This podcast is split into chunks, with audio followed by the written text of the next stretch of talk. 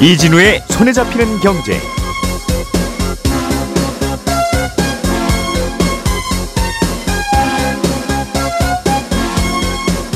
안녕하십니까, 박세훈입니다. 서울 여의도에서 가장 오래된 시범 아파트가 재건축됩니다.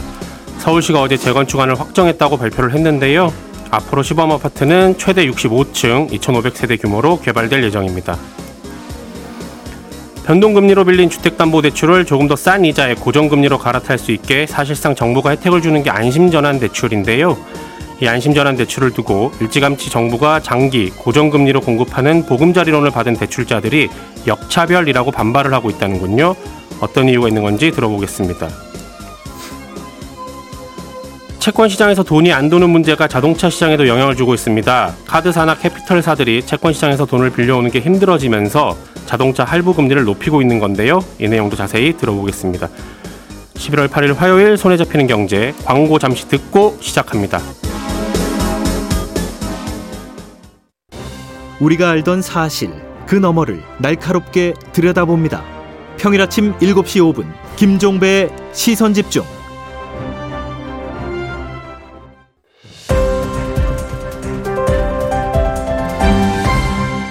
이진우의 손에 잡히는 경제.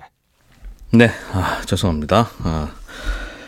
자, 박 작가님 고생하셨고요. 경제 뉴스들 정리해 보겠습니다. 박세훈 작가, 나수지 기자 평소처럼 나와 계시고, 오늘은 휴가 간 김현우 소장을 대신해서 MBC의 양효걸 기자가 처음으로 나오셨습니다. 어서 오십시오. 네. 예, 안녕하세요. 안녕하세요. 반갑습니다. 예, 첫날부터 긴장하게 해드려서 죄송합니다. 아닙니다. 양 기자께서 준비해 오신 소식부터 들어보겠습니다. 네. 어제부터 안심 전환 대출을 신청할 수 있는 집값이 좀 올랐다. 네. 그 말은 문턱이 낮아졌다는 얘기겠죠? 기준이 완화됐다는 소식 전해드렸는데, 예. 이 어제부터 사실 이제 시작을 했는데 눈에 띄는 반응은 없었습니다. 창구가 이제 비교적 한산했던 걸로 전해졌는데 과거에 비하면 많이 바뀐 모습이거든요. 이게 예. 과거 2015년하고 2019년에 정책 대출이 있었는데 이 온라인 접속 대란에 막 은행의 영업 점 오픈런, 그러니까 막 문 열 때까지 기다리고 이런 신청 폭주가 일어났던 거하고는 예. 사실 좀 사뭇 다른 모습입니다. 그래서 이번에도 과거 사례 때문에 주민등록상 출생연도 끝자리 기준으로 5부제를 시행했거든요. 그래서 신청 시기를 분산했는데 어제 시작은 1과 6으로 끝나는 분들, 오늘은 2와 7 이런 식으로 해서 다음 주 월요일부터 한 바퀴 더 돌고, 오는 21일부터는 출생연도 끝자리와 상관없이 신청이 가능합니다. 안심전환대출이라는 게 이게 고정금리로 바꿔드려서 네. 그야말로 금리 상승기에 좀 안심할 수 있도록 하겠다는 맞습니다. 건데 예. 4억 원 이하 집값 손드세요 해서 받았더니 없고 네. 6억 원 이하도 많지 않은 것 같아요. 네, 이게 1단계 신청 때도 이런 이야기들이 나왔었는데요. 현재 이제 기준금리가 가파르게 오르면서 사실 아까 말씀하신 것처럼 이제 전환해서 이제 안심해라 뭐 이런 취지 아니겠습니까? 근데 예. KB, 국민신한, 하나, 우리 등 이제 4대 은행의 변동형 혼합형 주택담보대출 최고 금리가 이미 7%를 넘어선 상황이거든요. 그래서 예. 뭐 물론 미국 금리 스케줄에 따라서 연내 혹은 내년 초까지 금리 상단이 뭐 8에서 9%까지도 오를 수 있다 이런 전망이 나오는 상황이라서 사실은 안심전환대출에 대한 수요는 충분히 예상이 되는 상황입니다. 하지만 결국 이제 아까 말씀하신 것처럼 집값 기준하고 소득 기준이 이제 이게 걸린 거 아니냐 문제라는 이야기가 바로 나오는 게 바로 이 때문입니다. 그래서 예, 집값 기준이 4억 원 이하일 때는 4억 원 이하 집을 찾기가 사실 현실적으로 어렵다는 것이었고, 이 때문에 지난 9월 15일부터 지난달 말까지 1차 신청을 받았는데 전체 공급 한도의 약 16%에 그쳤습니다. 그러니까 예. 흥행에 실패를 한 거죠. 그래서 이 주택 가격 기준을 6억 원으로 이제 완화, 이제 올렸는데 아시겠지만 서울 지역에서는 이 기준에 들어오기가 사실 쉽지가 않습니다. 그래서 예. 지난달 KB 부동산 기준으로 서울 주택 평균 가격이 9억 2,694만 원인데 수도권으로 그러면 범위를 한번 넓혀보자 해도 전체 주택 종합 매매 평균 가격이 6억 5,700만 원이니까 이것도 6억 원 넘습니다. 그래서 이 부분이 이제 당정이 이제 협의를 하면서 9억 원으로 완화하면서 이제 신청자가 9억 원으로 늘리면 좀 크게 늘지 않겠냐 이런 전망이 나오고 있습니다. 9억 원으로 다 신청 다 받고 나면 이제 고금리 시대 대충 마무리 되어 가는 거 아닌가 모르겠네요. 네, 그러니까 그럴 수도 있을 것 같은데. 네. 예.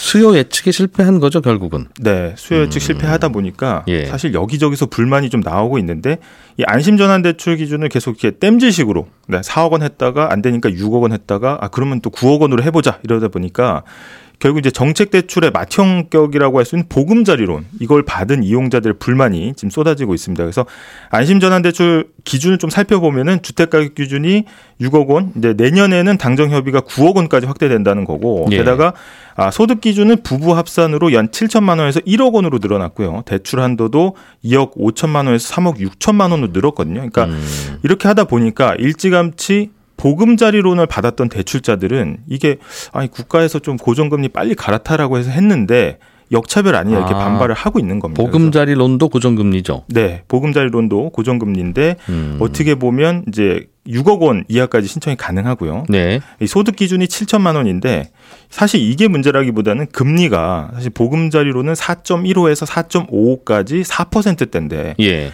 안심전환대출은 연 3.7에서 4.0%대니까 더 싸니까 이번 조치로 기존의 보금자리론 빨리 받으신 분들은 오히려 자격요건은 더 까다로워지는데 이자까지 비싸다 이런 상황이 됐고요. 그래서 당정협의가 이제 어제 있었는데 이 내년에는 안심전환대출을 가격 기준 9억 원 확대하고 공급 네. 규모도 50조 원으로 늘리기로 했습니다. 이렇게 되면은 사실은 아까 말씀드린 것처럼 서울 일부 지역을 제외하고는 대부분 신청 대상에 들어갈 것으로 보인 예상이 됩니다. 그래서 한동안 역차별 논란이 계속될 것으로 보입니다. 원래는 보금자리론보다는 안심전환대출이 오히려 더 서민용이었고 맞습니다. 그러니까 혜택 많이 주는 거 그냥 이해하고 넘어갔는데 네. 신청이 없다 보니 안심전환대출을 더 중산층 쪽으로 범위를 확대하고 확대한 거죠. 예.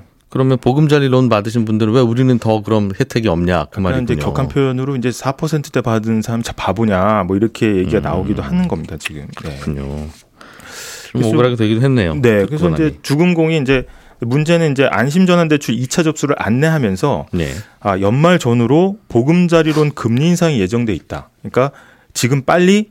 보금자리론 말고 안심전환대출을 받아라 이렇게 또 안내를 하기도 했다는데 그러면 예.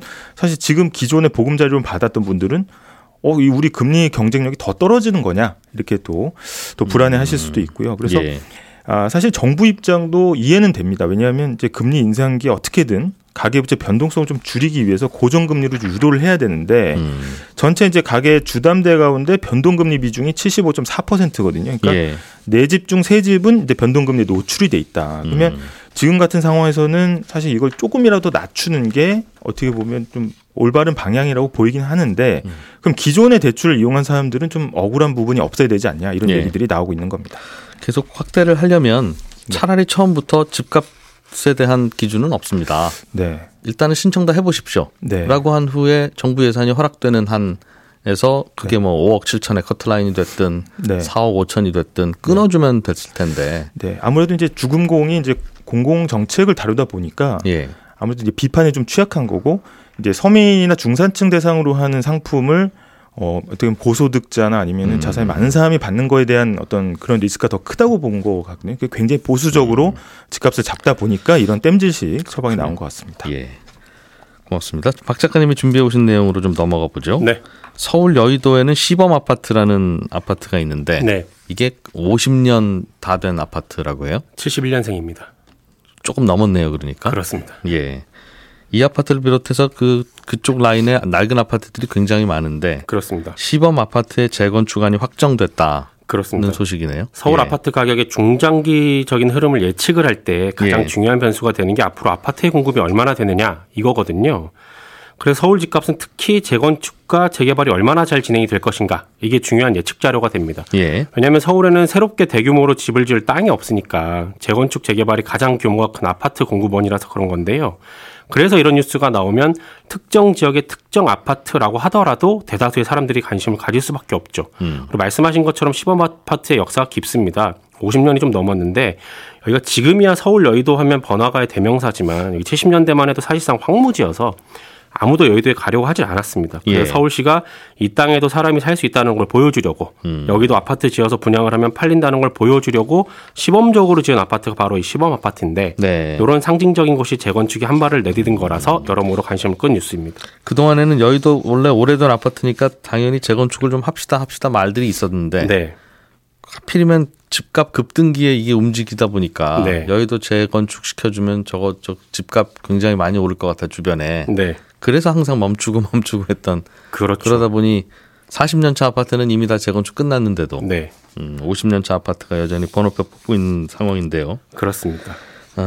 여기는 그 상당히 좀 다른 구조로 시작됩니까? 아니면 어떻게 되는 겁니까? 신통기획이라는 걸로 해요? 그러니까 말씀하신 것처럼 이 시범 아파트가 오래됐지만 애초에 재건축 추진 자체가 좀 늦어진 부분도 있었고 2018년도에 재건축 추진하다가 아파트 가격이 급등을 하니까 혹시 재건축하게 되면 집값에 좀 영향을 주지 않을까 누른 게 있었거든요. 예. 흐지부지 되다가 서울시장이 이제 오세훈 시장으로 바뀌면서 신통기획이라는 걸 추진을 했습니다. 신속통합기획.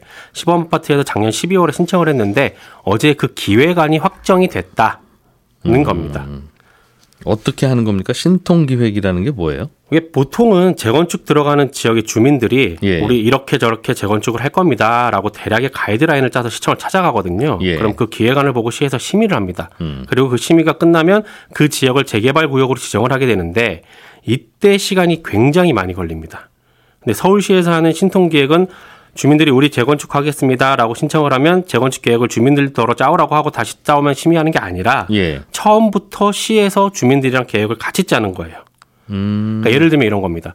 초등학교의 한 반에서 반 아이들이 담임선생님한테 저희 가을에 이렇게 여행을 가려고 합니다라고 계획안을 제출하면 담임선생님이 그거 하나하나 꼼꼼히 다시 보겠죠. 어딜 가는지 어떻게 가는지 가는 곳이 안전한지. 근데 그 규모가 한 반이 아니라 한 학년이 되면 네. 시간이 더 걸리겠죠. 그러느냐 애초부터 선생님이랑 같이 짜버리는 겁니다. 여행 계획을. 그러면 심의고 뭐고 없을 테니까. 그렇습니다. 그래서 보통 5년 걸리는 걸 이런 방식으로 하면 2년 정도로 줄어듭니다. 예. 시범아파트 같은 경우는 작년 하반기에 신청을 했는데 어제 서울시랑 통화를 해보니까 내년 상반기가 되면 이제 재개발 구역으로 지정이 될 거라고 하더라고요. 그러니까 구역 지정하는 데까지 2년이 안 걸린 겁니다. 예. 이게 하나의 특징이고요. 다른 하나의 특징은 재건축 아파트의 용적률을 좀 높여줘가지고 그러니까 더 빽빽하게 지을 수 있게 해주고 대신 그 아파트 땅의 일정 비율을 기부 체납하게 하는 건데요. 네. 시범 아파트 같은 경우는 지금 1,600세대 조금 안 되는데 용적률을 높여가지고 2,500세대까지 들어갈 수 있게 했고 땅의 일부를 기부받아서 거기에 서울시가 원하는 공공시설을 짓겠다는 게 계획입니다. 빨리 하려면 할 수 있는 방법이 있었네요. 그동안에도. 그렇습니다. 그냥 계획안 일단 갖고 오세요. 하지 네. 말고 얘기 좀 해봅시다 하면 되는 거였는데. 네. 그러면 언제쯤 분양되고 언제쯤 들어갈 거냐 새 아파트가 지어지면? 네, 이게 신통기획안이 확정됐다고 해서 당장 내일부터 재건축 시작 이건 아니거든요. 예. 행정 절차가 이제 마무리되면 그때부터 또 다른 세계가 펼쳐지게 됩니다. 재건축 조합에서 이제 시행사 정하고 분양가 정하고 해야 할 일이 수두룩해요. 근데 이제 시행사 정하는데도 시간이 걸릴 거고. 시행사 정하고 아파트 올리는 중에도 문제가 생겨서 공사 진행이 안 되기도 하잖아요. 예. 둔촌주공이 대표적인 사례죠. 분양가 정하는 것만 해도 정부가 분양가 상한제를 지금처럼 유지를 할지 아니면 규제를 좀 완화할지 아니면 완전히 없을지 이거 잘 모릅니다. 네. 그래서 시범 아파트의 재건축이 언제쯤 끝이 나서 분양이 될지는 지금으로서는 전망하는 게 굉장히 어렵습니다. 아, 이게 뭐 됐다는 게 아니라 정부가 그동안 막고 있었던 걸 네. 추진조차 하지 마세요. 네. 이야기도 꺼내지 마세요 하던 네. 걸 추진하시는 건 허용하겠습니다로 바뀐 거네요. 그렇습니다. 그래서 어제 나온 이 뉴스는 서울 여의도의 시범아파트가 재건축이라는 산에 오르기 위한 준비를 마쳤고 이제 한 발 내디디려 하는구나 예. 정도로 이해를 하시면 됩니다. 내일 아침에 등산 떠나려고 가방 싸는구나 이제. 네. 중간중간에 또 제도 바뀌고 하면 또 어떻게 될지는 모릅니다. 일이고. 알겠습니다. 서울 여의도의 특정 아파트가 재건축하고 말고 하는 게 뭐 그렇게 큰 뉴스라고 하느냐 싶으실 수도 있는데 네. 이게 전반적으로는 이런 걸 비롯해서 전반적인 서울 도심의 아파트 재건축에 대한 이제 흐름이 어떻게 되는지 그렇죠. 시작이 되는지 멈춰지고 있는지 브레이크가 밟히는지 그걸 좀 볼 수 있는 소식이라서 전해드렸습니다. 네. 예, 나수지 기자님 네. 오늘 요즘 금리가 오르면서 자동차 살 때 돈 빌려주는 자동차 대출 금리. 네. 이것도 생각해보니까 많이 올랐겠다 싶어요. 네, 그렇습니다. 그러니까 은행 대출금리도 많이 올랐지만 특히 카드사와 캐피탈사들이 많이 하는 자동차 대출금리가 최근에 급격하게 올랐는데요. 그랜저 새 차 산다 이렇게 가정하고 이거 가격의 90% 대출받아서 3년 동안 나눠 갚는 거 예. 기준으로 하면 이 보통 금리가 연 6에서 7% 정도 나옵니다. 근데 가장 높은 곳은 한 10%까지도 올라가고요. 네. 근데 이게 지난달만 해도 같은 조건으로 보면 한 연 4에서 5% 정도면 대출받을 수 있었고 7월만 해도 2에서 한 3% 수준이면은 같은 기준으로 대출받을 수 있었거든요. 와. 근데 한 3달 만에 금리가 3배는 오른 거죠. 그래서 최근 들어 다른 대출 상품들도 금리 많이 올랐지만 유독 이렇게 자동차 대출 금리가 급격하게 올랐습니다. 자동차 할부 금리가 7월에는 2%였는데 지금은 10% 가까이 받는 데도 있다. 네. 그 자동차 할부라고 하는 게 결국은 할부해주는 카드사나 캐피탈사나 이런 곳이 본인들이 돈 빌려와서 차를 산 후에 그거 다시 우리한테 다시 주면서 그 차익 먹는 건데. 네, 그렇습니다. 본인들이 돈 빌려오는 원가, 이자가 많이 올라서 그렇다. 그런 설명이겠죠? 네, 이게 캐피탈사나 카드사는 은행처럼 뭐 사람들로부터 예금을 받을 수 없다 보니까 채권을 발행해서 돈을 마련하는 수밖에 없는데 뭐 여러 차례 말씀드렸지만 채권 시장에서 돈 빌리는 게 워낙 어렵잖아요. 예. 그러니까 채권 시장에서 이 카드사나 캐피털사가 돈 빌릴 때 발행하는 여신 전문 금융 채권, 요 채권 금리도 최근에 올 초에는 이게 2% 중반이면 돈 빌릴 수 있었는데 최근에 6%까지 가파르게 올랐습니다. 근데 이렇게 유독 다른 대출보다 자동차 대출 금리가 최근에 더 빨리 올라간 건 이 금리가 올라서도 있지만 카드사와 캐피털 업계가 치열하게 자동차 대출 시장에서 경쟁을 했기 때문이라는 이 두 번째 이유가 좀 더 큰데요. 원래 자동차 대출 시장은 옛날부터 이 캐피탈사들이 주도하는 시장입니다. 네. 근데 카드사들이 카드 수수료 인하하라 뭐 이런 움직임이 있다 보니까 원래 자기네 텃밭에서는 돈을 잘 못 벌게 됐고 그러니까 몇 년 전부터 캐피탈사들이 주로 하던 이 자동차 할부 시장에 눈을 돌렸거든요. 아, 신용카드 회사들이? 네, 그렇습니다. 경쟁 그럼 치열해졌겠네요. 네. 그래서 워낙 경쟁이 치열하다 보니까 올 초에 금리가 올라가는데도 다들 손해를 감수하고서라도 좀 낮은 금리의 자동차 대출을 해줬던 거죠. 네. 근데 채권 금리가 너무 오르다 보니까 이제는 손해를 보고 대출을 해주고 싶어도 돈을 구하는 것 자체가 너무 어려워져서 이 더 이상은 할부 금리를 낮게 유지할 수가 없어진 겁니다. 그러니까 금리가 낮으면 돈을 빌리려는 사람들이 계속 있을 테니까 이제는 빌려주고 싶어도 빌려줄 돈이 없어진 거죠. 그러면 자동차 할부 시장에 경쟁하는 플레이어 자체가 줄었다? 네, 그렇습니다. 그러니까 영업을 하고 있더라도 금리를 굉장히 많이 올려서 이 정도면 그냥 저희한테 대출 받지 마세요라고 하는 그 정도 수준까지 대출을 올리다 보니까 대출 금리를 올리다 보니까 단숨에 자동차 대출이나 할부 금리가 많이 올라버린 거죠. 네, 그리고 또 추가로 이 자동차 대출은 보통 고정금리 비율이 높다고 하는데 이 돈을 빌려준 쪽 입장에서는 이미 낮은 금리로 대출을 나간 게 너무 많아서 요거 유지하는 것만으로도 손해거든요. 그러다 보니까 우리는 추가로 대출을 못 해주겠다. 그러니 금리도 이 대출을 받지 말라는 수준으로 급격하게 최근에 올려버린 겁니다. 올해 상반기까지 자동차 할부로 사신 분들이 위너네요. 그렇습니다. 할부 금리로만 보면. 네, 지금 상황으로 보면 그렇게 된 거죠. 특히 지금 요즘은 돈 구할 수도 없어서 직원 월급도 간신히 주니까 우리는 이거 자동차 할부는 못 해드립니다.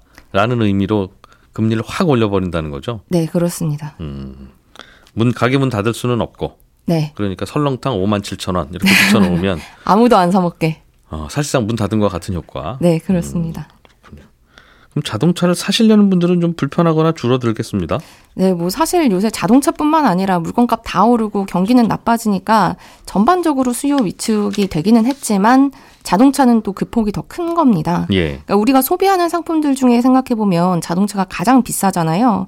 그러니까 보통 자동차 살 때는 현금으로 한 번에 사는 분 거의 안 계시고 다 대출받아서 사게 되는데 금리가 가파르게 오르게 되니까 자동차를 사려는 사람 입장에서는 그렇지 않아도 뭐 자동차 반도체가 부족하고 생산이 잘 안 돼서 차값이 많이 올랐는데 이제는 돈을 빌리는 비용도 늘게 돼서 결국 차 가격이 전반적으로 오른 것처럼 느껴지는 효과가 있거든요. 그렇다 보니 손이 잘 안 나간다. 네, 그러다 보니까 실제로 자동차 기업들 3분기 실적을 보니까 지역별로 적게는 3%에서 많게는 20%까지도 지난해보다 수요가 많이 줄었다고 하고 그러다 보니까 스위스 금융회사에서는 내년에 미국이랑 유럽 자동차 회사들은 이익 반토막 날 수도 있겠다.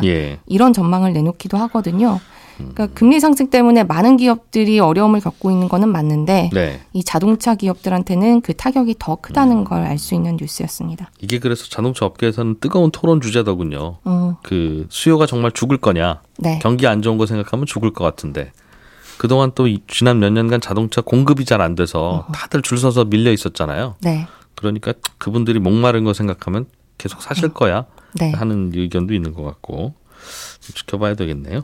박 작가님, 어제 네? 환율이 좀 떨어졌습니까? 그렇습니다. 요즘 환율에도 귀를 기울여야 하는데 어제 1,401.2원에 거래를 마쳤습니다. 그 전날보다 18원 내린 건데 18원이 한 번에 내리거나 오르는 건 좀 드문 일이거든요. 그리고 어제 장중에는 1,399.6원까지도 내리기로 했는데 네. 아주 잠깐이지만 1,400원대를 찍은 건 한 달 만입니다. 근데 환율 떨어지는 이유야 여러 가지가 있을 거고 그 누구도 원인을 제대로 알긴 힘들지만 이런 해석이 나오기도 합니다. 뭐냐면 최근에 중국에 투자한 외국인 투자자들이 중국 자산을 팔고 있는데 네. 자산을 판 돈으로 우리나라 주식을 사들이고 있다는 거죠. 그러니까 외국인들이 우리나라 주식에 투자를 하려면 달러를 가지고 와서 원화로 바꿔야 하니까 시중에 달러가 많이 풀리는 효과가 있는 것 같다라는 겁니다. 주식시장에 외국인들도 조금 들어오는 것 같기도 하고 요즘에. 네. 나수지 기자님, 최근에 흥국생명이라는 보험회사가 네. 영구채라고 하는 걸 발행해서 5년마다 한 번씩 그냥 갚아드릴게요라는 사실상 약속을 하고 발행한 영구채에 대해서 네.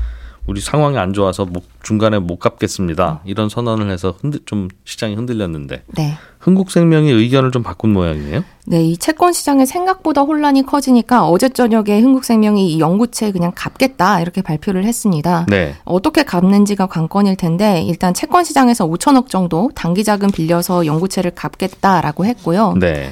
근데 문제는 흥국생명 입장에서 이렇게 하면 영구채는 자본으로 인정을 받는데 이 영구채는 사라지고 빚만 늘어나는 셈이어서 이렇게 되면 금융당국이 요구하는 그 지급 여력 비율, 그러니까 충분히 보험금을 돌려줄 수 있도록 돈을 가지고 있어라 이 비율을 못 맞추게 됩니다. 또 영구채를 발행했으면 몰라도 네. 일반 채권을 발행해서 갚으면 이거는 자본이 아니니까 흥국생명 입장에서는 네 빚이 되니까요. 그래서 예. 앞으로 이 모회사인 태광산업 그리고 계열사들이 흥국생명에 추가로 돈을 넣어서 자본을 좀 늘릴 것으로 예상이 되는데 이게 흥국생명이 예상보다 혼란이 커지니까 일단은 단기자금 빌려서 급한 불부터 끄고 보겠다. 이런 움직임으로 해서 모회사에서 돈 넣도록 하겠다는 거죠? 네, 그렇습니다. 네, 애초부터 이랬으면 되는 건데 그냥 또 별일 없겠지 하고 넘어갔던 게 일을 좀 키웠네요. 네. 금융당국도 여기에 대해서는 그렇게 하세요라고 했던 것 같은데. 네, 그렇습니다. 문제 없다라고 생각했는데 생각보다 채권 시장에서 영향이 많이 받은 거죠. 그러게요.